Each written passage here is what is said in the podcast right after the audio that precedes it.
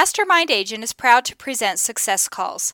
Top real estate agents from across North America reveal their success secrets, strategies, and systems in up close and personal interviews.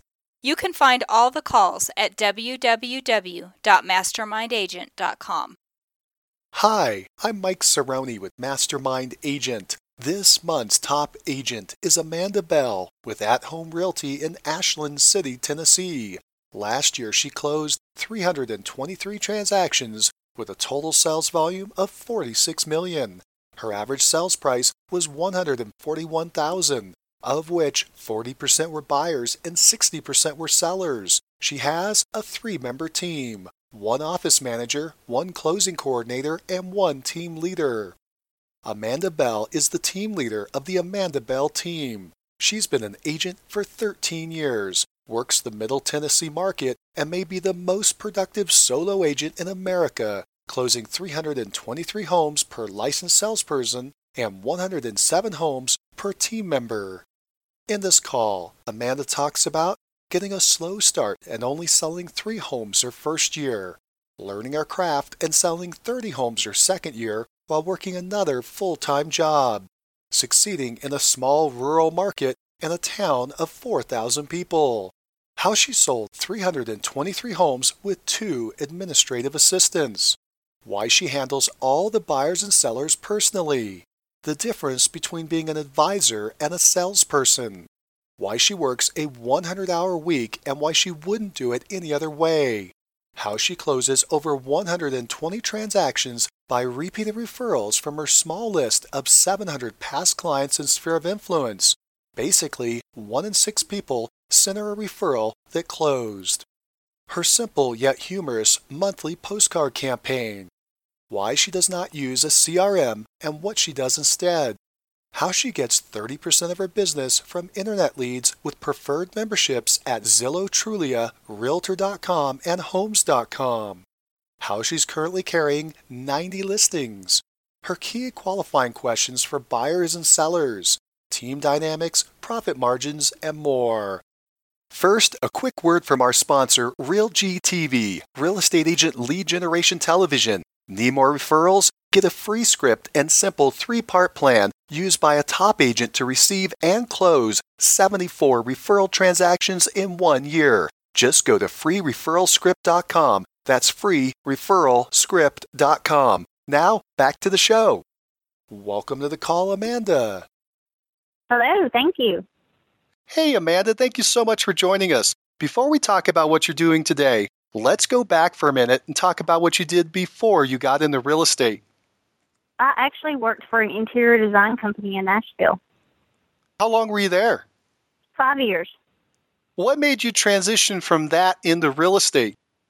Well, the person that I was married to at the time, um, we had just built our first house, and he was in the construction business. So we decided that we were going to. Um, I was going to get my real estate license, and he was going to get his contractor's license, and then we were going to build and sell spec homes. And did that happen? Nope. I got my real estate license in April of 2003, and we divorced in August of 2003. Oh, wow. Well, okay. Well, it did open up the door for real estate. How did that first year go? Do you think you had a fast start or a slow start? Well, I, I had a slow start. I only had three transactions the first year. Um, when I got my real estate license, I never had any intention of being a full time realtor or owning my own company. Um, I was just going to build and sell spec homes, you know, what we did. So when I first got into it, I thought, okay, well, it cost me a couple thousand dollars. Let's do, you know, one or two transactions to try to offset what um, I have invested. So um, I I only did three transactions the first year. Part of it was just because it wasn't really my intent to be a full time agent. But then also when I was going through a divorce and then my father was really ill and, and dying at the same time. So I just felt like that I was at a point in my life where I really couldn't make decisions for myself and I didn't need to be making decisions for other people. So other than the three transactions that I did, I really didn't do anything else that first year. How about the second year? Did things pick up that second year? Yes, the second year um, I had 1.6 million in net sales. And at that point, um, you know, come January January one, it was kind of like, okay, the realization is here. You're now divorced. You need money to pay the bills, and you've got to do what you've got to do. So I was doing real estate full time and working a full time job as well. Do you remember how many homes that was? I'm I'm guessing about what 15 sales that that second year. Um, actually, the second year it was like 30. Um, because of the rural area that we live in and that we work in, um, we do a lot of manufactured homes, so the sales price per you know transaction is not always that great. So it takes us a little longer to get to our goals. The second year you sold 30 properties, you were working full time in real estate and working a job full time.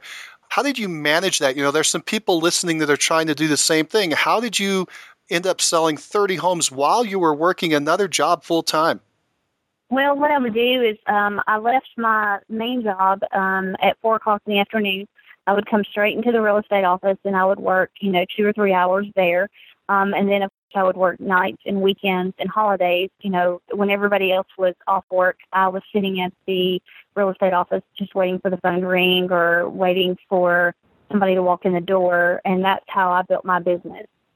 How long did you continue with the full time job before you went into real estate with no other other job? You, you real estate was your full time job. It was about two years after that. Um, the owner of the company that I worked for at that time, um, she said that um, she saw the talent that I had for real estate and that she knew that that's where my heart, you know, really was. So she ended up cutting my hours to four hours a day. And at that time, it was a 16 mile round trip for going back and forth to work, and it just wasn't worth it for four hours. So I pretty much was thrown into it um, and just kind of had to make it work at that point. Wow, that is really interesting. So I was going to ask, how did you cut the cord? How did you make the transition? And it sounds like your boss at your your non real estate job helped you make that decision by cutting your hours. Yeah, I really didn't have a decision. It's feast or famine, you know. Uh, being a um, one income family of, of one person, you just kind of have to do what you have to do to make it work. Have you ever gone back and thanked that, that person, that employer, for, for giving you that boost? No, no, I don't want her to think she won. Oh, it, it wasn't amicable. Okay. I, I thought maybe she was helping you. It sounds like it was a, a little confrontational. But whatever it was, it got you into real estate full time. Let's do this. Let's fast forward a little bit and let's go into today. How long have you been in real estate? Be 14 years come April 23rd. How many homes did you sell last year and what was the sales volume? 309 homes, and I believe that was 36 million in gross sales. Do you recall what the, the GCI was on that? About 945,000. Wow, that is fantastic. Congratulations. Thank you. That was last year, and we're almost to the end of this year, 2016. Do you know what your year to date numbers are for this year? Yes, uh, I believe it's 323 transactions, 46 million. Um, and that includes, you know, all of my properties, traditional short sales, foreclosures, etc. And right now, as far as income goes, I'm right at 1.13. Wow. Wow, you just got over a million. That's that's fantastic. Congratulations. Mhm. Thank you. I want to bring up something real quick. You you mentioned that you do some REO and short sale, but that's actually a pretty small percentage of your business. What's that about twenty percent? Yes. Mm-hmm. Sometimes it's more. Obviously, it depends on what the market is doing. But I've always felt like your traditional is your bread and butter, so you have to keep that going because you never know what's going to happen with the foreclosure market. We were talking uh, earlier, we sent some information back and forth to prepare for the interview, and you made a comment. You said, I'm not a salesperson, I'm an advisor. Could you elaborate on that a little bit? Yeah, you know, there's a lot of people out there that, that are just a salesperson. You know, they go in, they sell you a home. You know, that's not me. You know, I have a house, so whether you like a house or not does not matter to me. My job is to go into a home, present the attributes that the house has that are what you're looking for, but to also show you the flaws and the negativity and the challenges that you might have for a house. I mean, obviously, if you have four children and you're looking at a three bedroom home, then we need to take into consideration the size of the bedroom. Um, if the bedroom is too small, then you're not going to be able to fit bunk beds. And to get you to think through the process, because you have time before you make an offer on a house to really analyze whether or not it's going to fit your needs.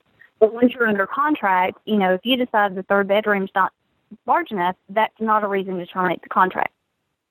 But that makes a lot of sense to me. You know, I, I, think our listeners would want to know one other thing as we're walking through this interview. My understanding is that that you sold you know 300 plus homes last year 300 plus homes this year and you're the only salesperson on the team there. You don't have any buyer agents or listing agents running around. Is that true?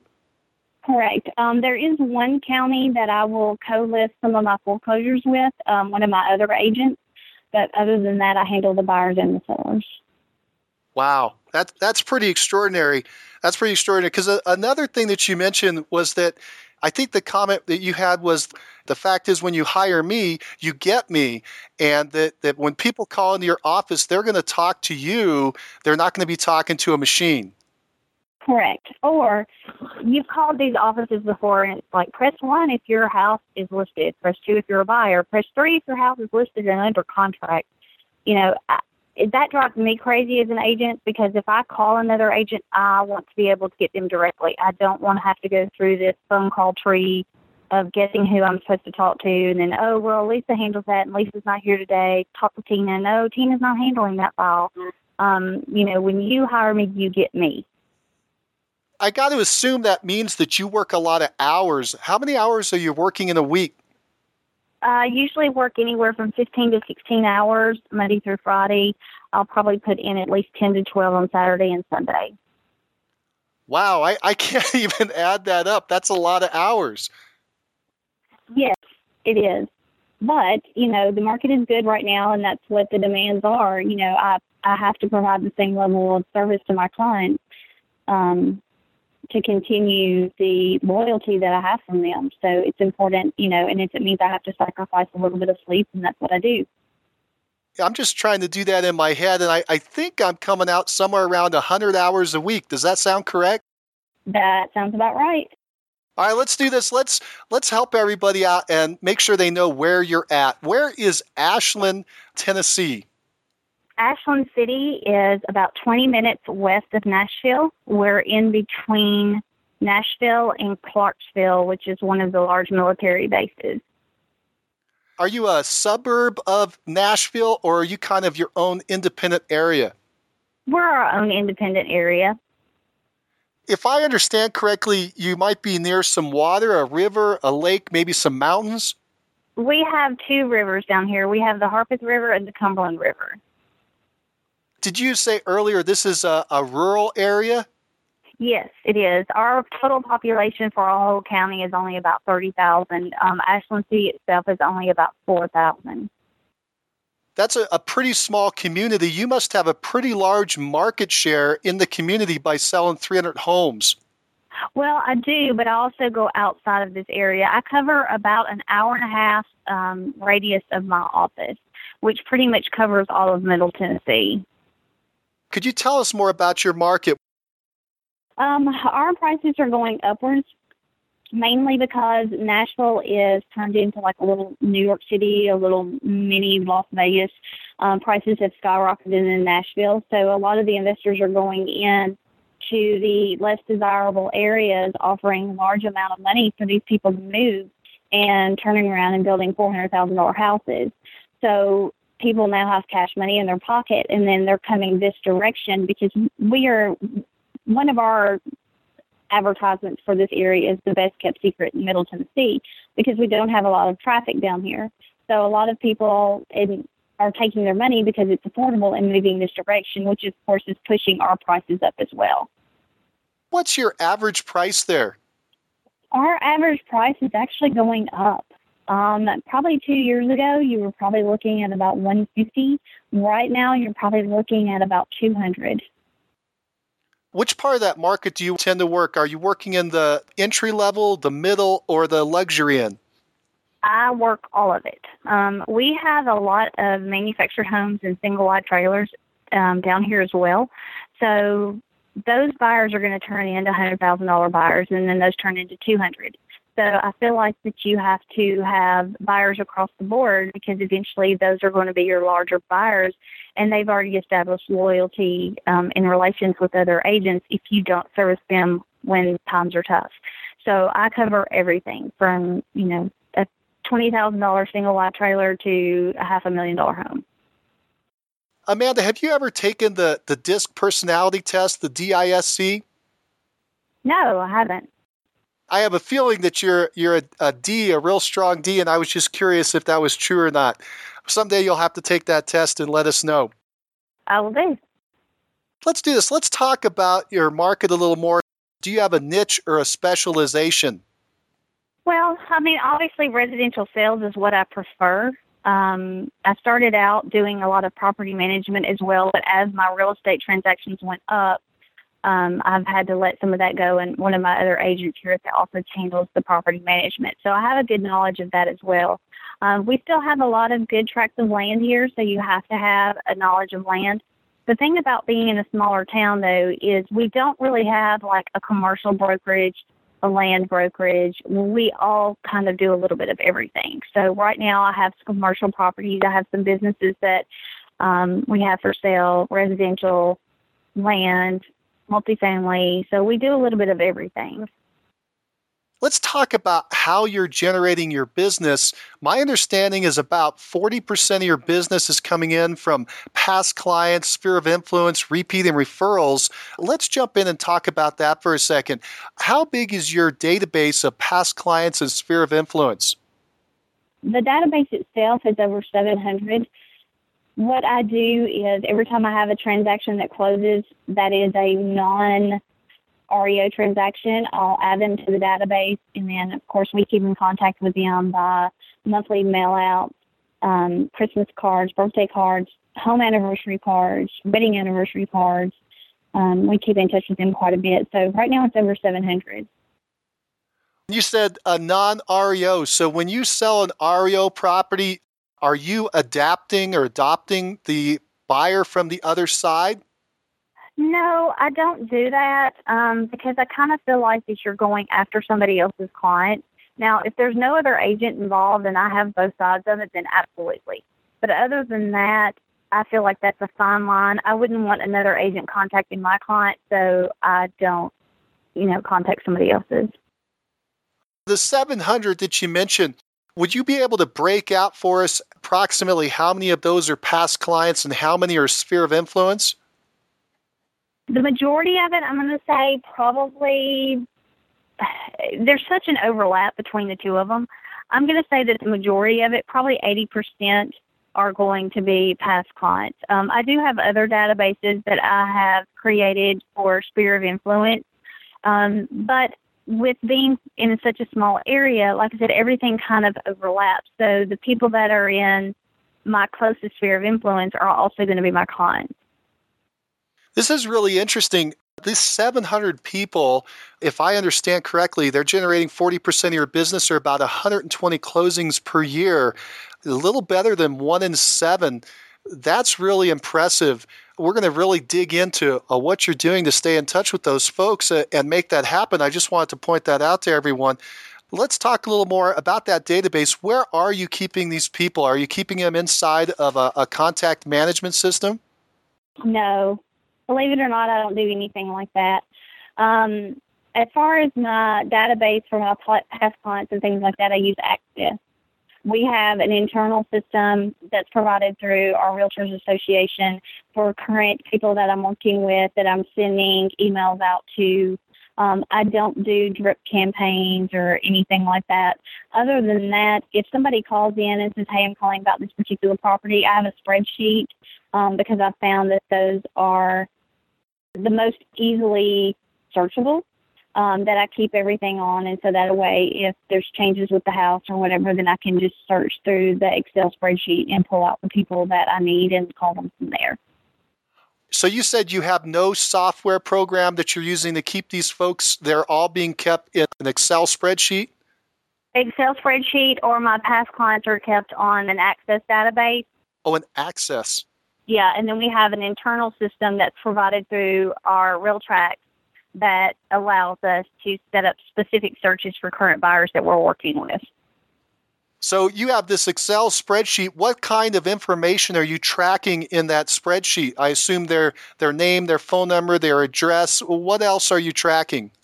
Um, the property that they're they called about, so it kind of gives me an idea of what their interests are visually, and of course their phone number, and then any other special requests that they have.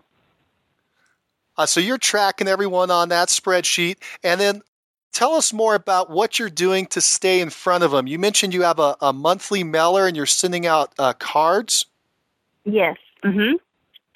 Yeah, we send out, um, and I didn't start doing that again until about a year ago, and I realized that those are my best clients. Those are my best referrals, people that I've dealt with in the past that were happy with me, and those are going to be the people that refer me the most. And I know that I'm terrible about if someone calls me, whatever information I have in front of me is the person I refer. So if somebody calls about a particular loan and I've got, you know, Joe Smith's card in front of me, then I refer to Joe Smith. So I thought, well, we need to get back to that and getting your face out there to them every month. And it did increase my referrals again. Is this a postcard? Is this a handwritten note? Is it a holiday card? It's a postcard. Mm-hmm. Yeah, it's a um standard postcard, but I don't do like the recipes or anything like that. It's usually a funny little cartoon, just something to make them laugh. Um, and then, of course, it just says, you know, if you have any referrals, please let me know. And then you just have your phone number on there for them to call. Do you have any other contact information like your website or email address? Yeah, it'll have my phone number, um, both office and cell, my address, the email address, and the website. And does it have your picture on the card? It does. Everything that I have has my picture on it. And that goes out once a month. Is there anything else that you're doing to stay in front of your people? Are you making phone calls, uh, sending out emails? Anything else you're doing to stay in front of your, your past clients and your sphere of influence? You know, I wish I had more time, but I just don't have more time. Um, I know that there are teams out there where they have their assistant do that, but how is your assistant going to have that personal relationship with a past client? You know, and it looks so impersonal. You know, oh hey, Susie told me to call you and just see how you were doing, and you know, if you have any referrals, please give her a call. Well, that makes it look like Susie doesn't care enough to pick up the phone call herself. So if I can't make the phone calls myself, I'm not going to. You're getting these referrals mainly from these postcards. Mm-hmm. Uh, do you have a, a client party or anything like that that you do once a year? I did that once. Um, I ended up spending a lot more money than what the people showed up. And so I just decided I wouldn't do that again. Do you have a, a smaller group of people that you maybe interact with a little bit more that give uh, maybe the most of your referrals? No. Mm-mm. Wow. So this is basically happening because you do such a great job, you provide the personal service, and you send out those postcards. Correct. Is there anything else that you would recommend to an agent who's listening and wants to get more referrals from their past clients and sphere of influence? It really is about getting out there and getting in front of them. So you've got to figure out what the way, best way is going to be. You know, if the majority of your clients are let's say seniors, maybe email's not the best thing. Maybe it's going to the senior center, you know, once a month or playing cards with them or, you know, postcards. You know, you've got to figure out what exactly your clients use in order for communication before I could really tell you exactly which way to go. Does that make sense? It does. It does. And, and you found that these postcards are a great way for you to stay in front of them. Yeah. I mean, because not everybody texts and not everybody emails and not everybody's going to go to your website. But everybody will go check that mailbox. Yes. And you said you don't do anything with email, you don't do a drip campaign, you don't send out a personal email or a newsletter. Correct. Well, let's do this. Let's switch gears, talk about a different mode or medium that you use to do marketing, and that is internet leads. It's about 30% of your business. What are you doing with internet leads? Internet leads, I do Zillow, I do Realtor.com, Homes.com, and Trulia, which Trulia and Zillow are kind of the same thing at this point. When you say you do those, let's break each of those down and talk about what you're doing with each one. For instance, Realtor.com, how are you generating leads out of Realtor.com? Well, on each of the websites, it's pretty much the same for all of them. For each of the websites, I have um, a preferred membership, so obviously I'm pretty much paying for the lead.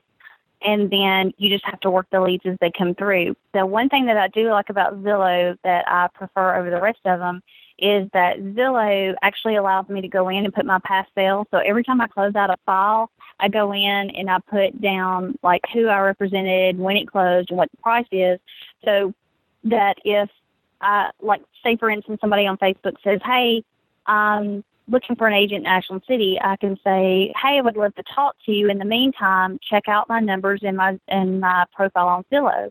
And then that way they can see, hey, in the past year, she sold this many properties, this many mm-hmm. were sellers, this many were buyers. So Zillow allows you to put that in and everybody can see what your production is and know that you're a great agent. Correct.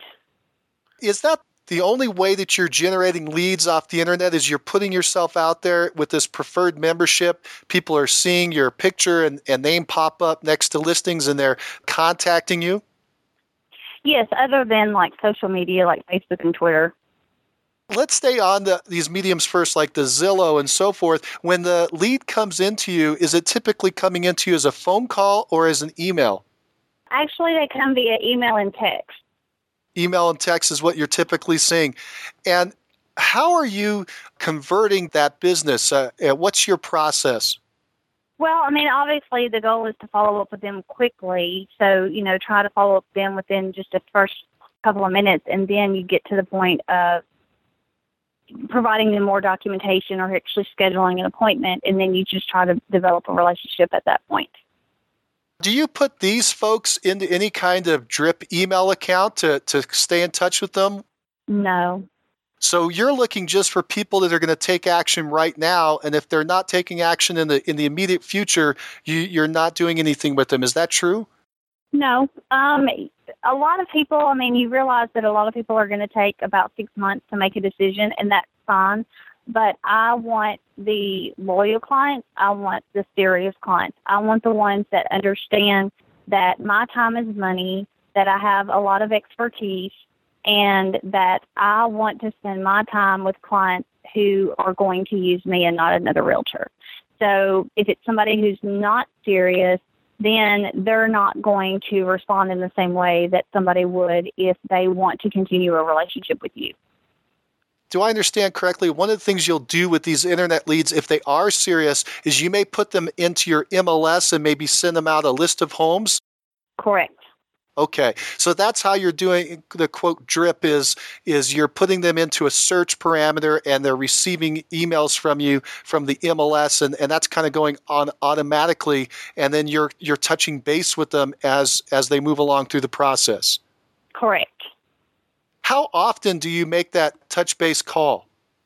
I try to follow up with them maybe once a week, if not every other week. And is it usually by call? You also mentioned text. Yes, depending on who the client is. Some of them obviously like to text better than they like a bunch of phone calls. Do you keep those preferences in your spreadsheet or do you just have a great memory? Um, I kind of have a good memory because at that point you've already developed a relationship with them, so you kind of know what they like and what they don't like. How many of those internet leads are you currently working with? Probably around 30. You've really narrowed it down then to the, the, the hottest, most serious looking people that you're working with. You don't you don't have a database of thousands. You have a group of 30 people that you're working with. Well, I have as far as the internet leads probably 30. I mean, we have a lot of other calls that come in. I mean, I have 90 listings right now. So a lot of my other leads will come in off of those particular properties. So right now, I go through about 400 a night um, looking for properties and stuff like that. Um, and then I have probably have another 600 that are kind of just floating around, not real serious. I'll send you leads, you know, call me if you see something, um, but they're not real serious buyers. So let me understand that correctly. It sounds like you have about a thousand buyers that you're now you're you're looking at maybe in a in your database that you said they're you're, you're reviewing about 400 of them a night and 600 are, are not as serious. Did, is that correct? Correct. Mm-hmm. Where are you keeping those people? Are they in the spreadsheet? No, those are going to be in the um, system that's provided by RealTrac. That's your MLS system. Correct. Do you know what your conversion rate is with internet leads? Uh, are you tracking how many come in and how many turn into clients? No, I don't track it. I just know that I convert enough to pay for the system and make money, so that therefore I'm happy. Now, a quick word from our sponsor, RealG TV, real estate agent lead generation television, where top agents reveal exactly how they create consistent flows of home buyer and home seller leads into their practices every month. Need more leads? Hit the pause button right now. Open Google and search RealG TV. That's R E A L G dot TV. Now, back to the show. You're very practical, pragmatic, and quick to get to the serious part, which I, I really like and appreciate. You also mentioned that you're you're doing something with the social media. I think you said Facebook and Twitter. What are you doing with those? Well, we have a couple different accounts on Facebook. One of them is a website just for real estate for Cheatham County. One is the company, and then one is my own personal. So, uh, you know, I always advertise my particular properties, you know, anything that I've got going on with that share it with other agents as well. I just think that you need to let people know that you're doing something. You know, if they don't see any activity, then, you know, they kind of wonder, well, you know, is she still working? You know, I also do a lot of stuff for the community, a lot of charity work. Um, so I, it's important to put that on there too, because people want to know that, hey, you know, I'm I'm giving you my business, but you're giving back to the community. So you said you have three main pages there your real estate company and personal and you're making sure that people know that you're in the business. So I assume that means you're you're list you're putting out your listings out there. Are you also putting out, say, your buyers uh, when they close up? What kind of information are you putting out in the news feed? No, I don't do that. Um, you know, I don't want to be the one to put somebody else's information out there. You know, if somebody buys a home and they want to put it on there then you know I'll get on there and say congratulations, thank you for letting me be a part, and I'll share it from there. But I'm not one of those agents that is going to be like, oh, you know, congratulations, you closed on a home. Can we take a selfie? Um, that's just a personal thing that people may or may not want to share. You know, not everybody wants everybody to know all of their business. So the information that you're posting in that newsfeed are, are your listings then? The fact that you have a new listing and, and you're promoting it? Yes, for the most part, yes. Mm-hmm. You said you have 90 listings right now. That's a lot. You have a couple people, a couple of staff members that help you with that. And you know, we'll talk about that in a minute, but that that's pretty impressive. You also mentioned you do community and charity work. What are you doing in that arena? I'm the administrator for the Cheatham County Imagination Library Program, which is a nonprofit program that provides books to um, all children from birth to the age of five. It was actually started by Dolly Parton. Um, and Tennessee is actually the only state where the state actually still pays half of the cost, and then the counties make up the rest. So I'm the administrator for that. Um, I am on the Cheatham County Community Foundation Board, which raises money for Cheatham County um, students to go to college. We give out scholarships for that every year. And then I'm a member of a couple other organizations. Most of it is geared towards children. Let's talk about the last major piece of, of your business, the way I understand it, and that is uh, the REO and short sales. That's about 20% of your business. If we were to break that down, how much of it today is, is REO and how much is short sale? Are, are you leaning one way or the other? Short sale is very little. Um, it's a necessary evil. Um, it's something that you're doing to help your clients out. I have not found that to be a moneymaker because of the amount of time that it needs to take to get you know things done, and you're putting a lot of effort in, just hoping it's going to close. So I don't do a lot of short sales. I do as many as my clients need me to do, but it's not something that I go after and that I, you know, try to search people out that need to do a short sale. So that sounds like you're you're doing some REO work. How many banks are you working with? Probably about 10 um, as far as my major banks. Um, and then you've got probably mm, four to five that are smaller and send you one every now and then. And you've been doing this business for a little while. You were definitely in the business when we had the last downturn. Was REO a big part of your business at that time? It was 60% at that time. 60%. Okay. And now it's uh, about 20%, but you've maintained those contacts and those relationships. Do you have any advice for anybody who would like to build up their REO side of their business? Well, it's really hard to get into. Um, you have to have all your insurance and your E&O and your general liability set up before you can apply for most positions. Um, it is a very tight knit community. A lot of the asset managers, if you'll start working with them, um, if they move, which they do move a lot throughout the system, they usually take you with them and you know bring you onto a new company. So there is a lot of loyalty within that. That's why it's so hard to get in because the agents that have been doing it for a long time have the loyalty of the asset managers, and there's just not a lot of turnover. How did you initially establish those relationships? I just kept applying, and I got in with one company um, in Texas in 2006, and I am still with that company. You saw how, how you're a hard worker and everything worked out. How did you multiply that, though, from one relationship to, to 10 plus? Well, like I said, you know, the asset managers within those companies will move around. So they will take you with them. And there is one lady, her name's Tammy. She started with the original company and she's since moved about three or four times. So as she moves to a new company, she'll bring me on and then introduce me to other asset managers and it just kind of grows from there. You mentioned that you have a, a lot of flow of leads coming through. You're just working these leads by yourself, so you need to qualify them quickly what is your process for doing that? Do you have any key questions that you like to ask people when they're going through? Let's talk about buyers first. Are there any key buyer questions you like to ask when you're qualifying them? Well, I mean, uh, I ask them number one, do you have a job? You know, because if they're they're doing part time, then they really have no time. You know, because it's not going to qualify for them for anything. You know, do you know what your credit score is? When's the last time you checked your credit report? Have you got on CreditKarma.com? Um, you know, those kind of questions. And then I start asking them about debt and how much money they make and things like that. Um, a lot of people right now, they don't know a lot of, of answers, but I encourage them to find out those answers before we go any further. If it's a viable candidate, then I'll go ahead and send them over to a loan officer to get pre approved. It sounds like you kind of do a pre qualification yourself. You're asking a lot of those financial questions rather than handing them off to a loan officer and having them go through that preliminary process.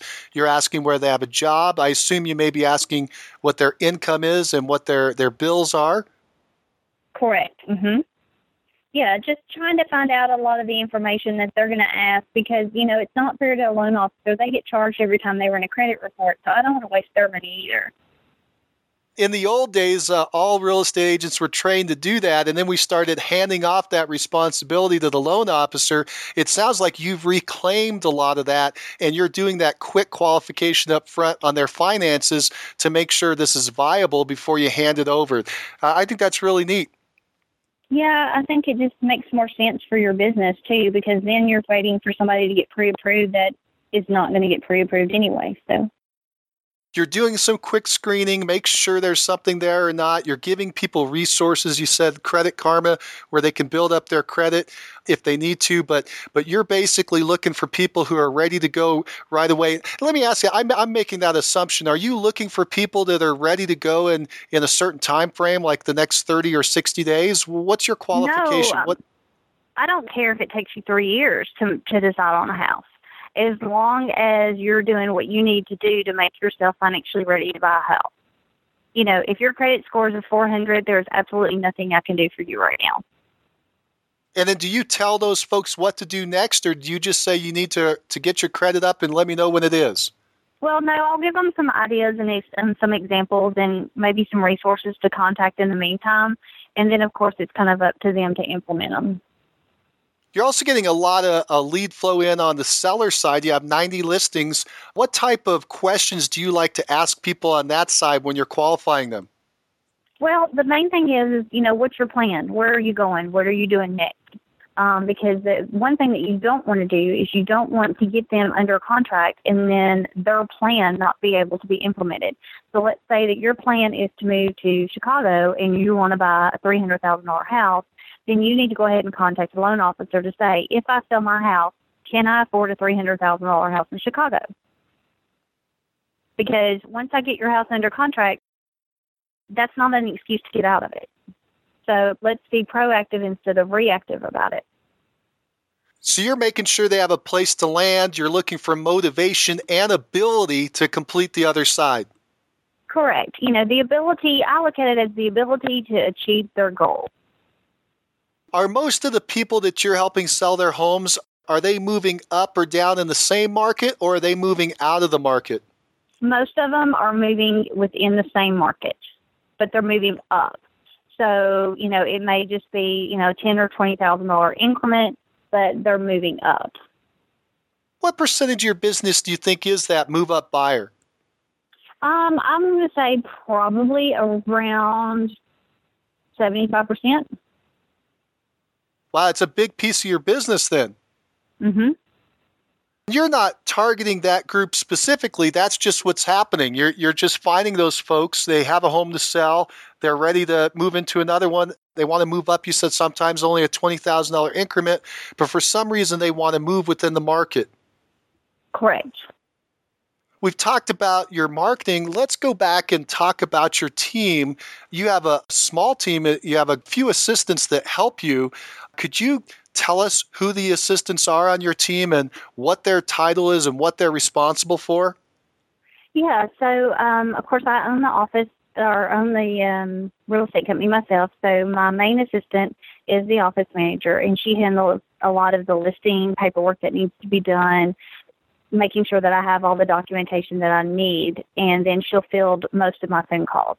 And then I have a closing coordinator that handles everything once I get it under contract, scheduling my inspections, making sure that all my closing documents are there.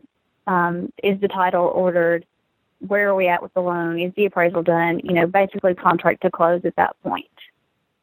So you just have the two people helping you out. Mhm. Are they both full time? Yes, they're both full time. Are they both licensed? No. I do not hire licensed assistants. The place that I used to work, the main girl, the office manager that answered the phone was a licensed assistant. As one of the realtors there, I didn't like that. I felt like she could cherry pick the clients that she wanted. So I won't allow my assistants to be licensed. Do you have other agents in your office that are working their own business? Yes, we have 15. So you have other agents working their own business, but they don't help you with yours? Correct.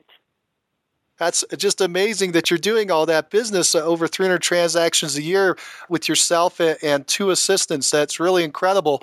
This is just an observation I'm making, and you can tell me if I'm correct or not, but you like to control a situation. Is that true? Yes, I'm very type A. So, how did you break down and hire people to help you? How did you get over that, that challenge of wanting to control everything? Well, I think you have to take into consideration your level of service. If your level of service is diminishing, then it's time to do something different. We don't forecast work, we don't forecast the market. We take what we have and we adapt to it, which is why I think I've been so successful. Do you recall how how long was it before you hired someone to help you? How far in the business were you? Well, we automatically had an office manager right off the bat, and then we just hired a contract closer probably a year and a half ago. Um, and I've struggled with that because a lot of the people that we've hired have not been able to keep up with the workload. Sure. Well, it's a lot of transactions going on. How did you find these people? Social media. you know, in the town that we live in, you really usually end up hiring somebody local. It's a different pay scale, so they don't make as much as they would make if they were in Nashville, but the fact that you've got a proximity to home and if you've got kids, you know, and the schools and stuff like that, it's worth hiring people local. So you've got this closing coordinator who's closing up 300 transactions a year for you. What was their background? Were were they a closer for a title company or a mortgage company? No. Were they already experienced or did you train them from scratch? Trained from scratch. I don't really like people with prior experience because I feel like they want to tell me how I should do things and that's not how I want it. and what was their background? What what kind of person did you find that could fill this this need of this closing coordinator? Well, I think the main skill that you need is just organizational skills.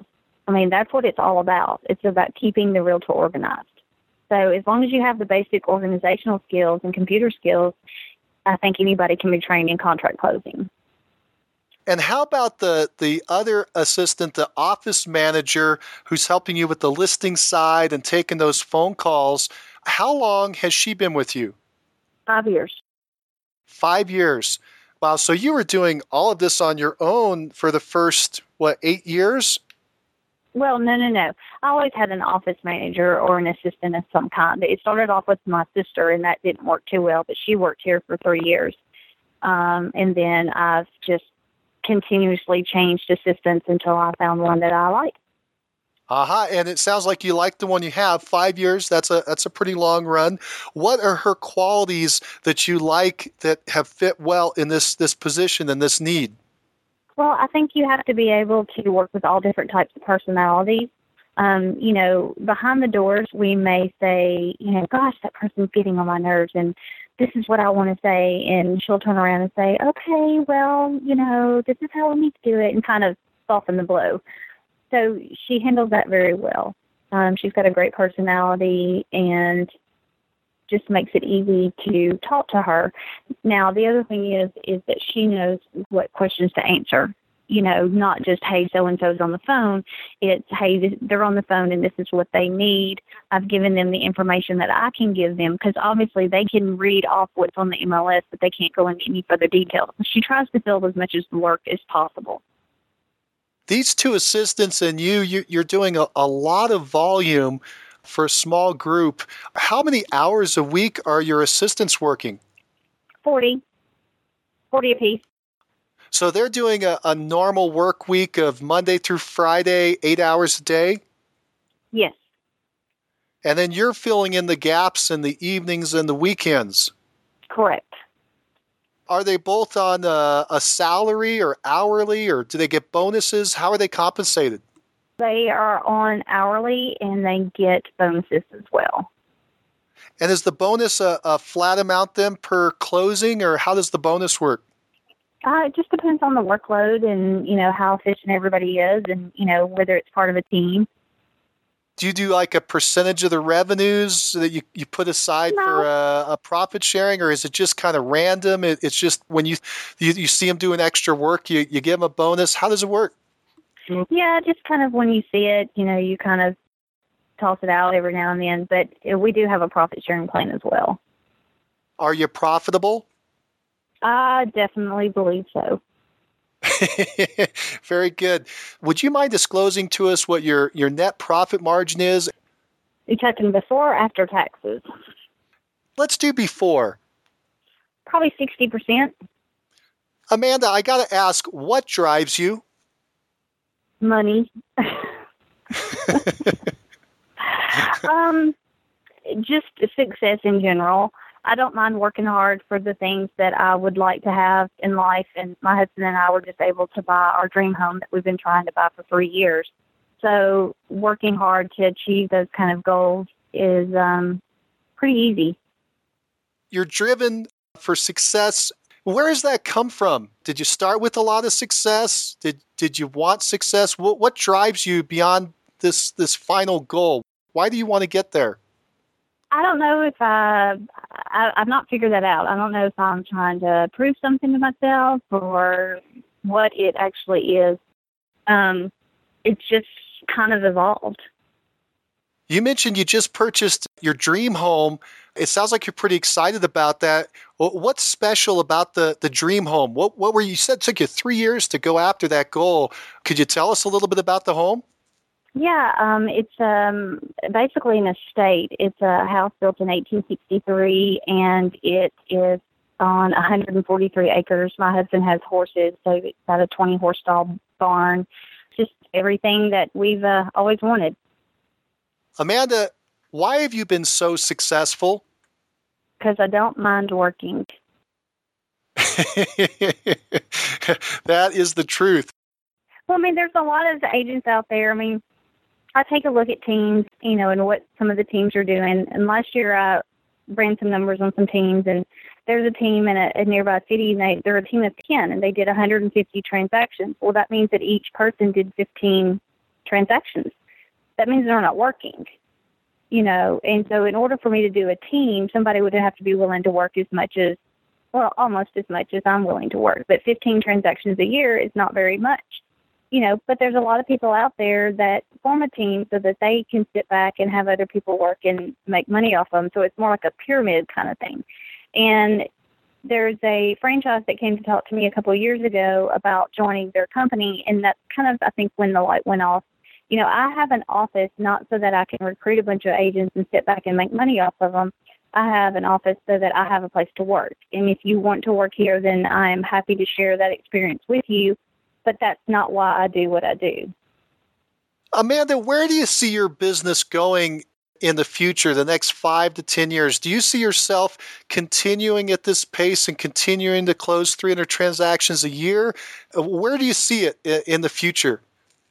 10 years is a little too far out for me to even think about. Um, you know, I'm, I'm willing to work this hard for about five more years, and not that at that point I would retire by any means, but I think at that point, you know, might look at different opportunities or different ways to structure the business. But right now, my plan is to work this hard for five more years. Do you have a, an ultimate goal? Are you trying to achieve? It sounds like you achieved a big goal with the house. Do you have other goals that you're looking to achieve? Just to get out of debt. Okay, so so maybe pay off that house completely. Those kind of things. Mm-hmm. Well, Amanda, if you were going to advise a brand new agent just getting in the business, what would you tell them to do first?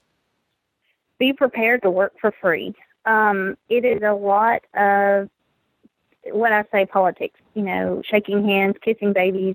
You know, if there's a fair in town, have a booth. If there's a charitable organization, be a part of it. Um, you know, instead of going through the drive through, go inside, wear your name tag um, not everything that you have to do is going to cost you money, but it is like being politics. You have to be able and willing to ask for the business, um, but you also have to prove to people that you're a hard worker and that you're willing to work. Unfortunately, in the real estate business, you know, nobody cares if you're sick. They don't care if you need a day off. They don't care if you're going on vacation. They just want to make sure that they're taken care of while you're doing the things that you need to do. So a lot of times, you know, we'll get phone calls. Well, my agent's out of town. Can you do this or can you do that? Well, sure. If it's an agent from my company, I'm more than happy to help. But if your agent works for another company, then they should have somebody taking care of their business while they're gone. You know, people don't just shut the doors when you know the CEO of McDonald's needs a vacation. You know, things continue and go on, and I think you have to treat it as a real business. You have to set hours. You have to be able and willing to work it. You know, it sounds to me through our conversation today that you say it as it is. You don't hold punches back. You you tell people what you think. I don't hold back at all. well, and people respect that about you. You're going to tell them a straight, honest answer. I think so. I really think so. Amanda, do you think that top agent interviews like the one we're doing now with Mastermind Agent are valuable?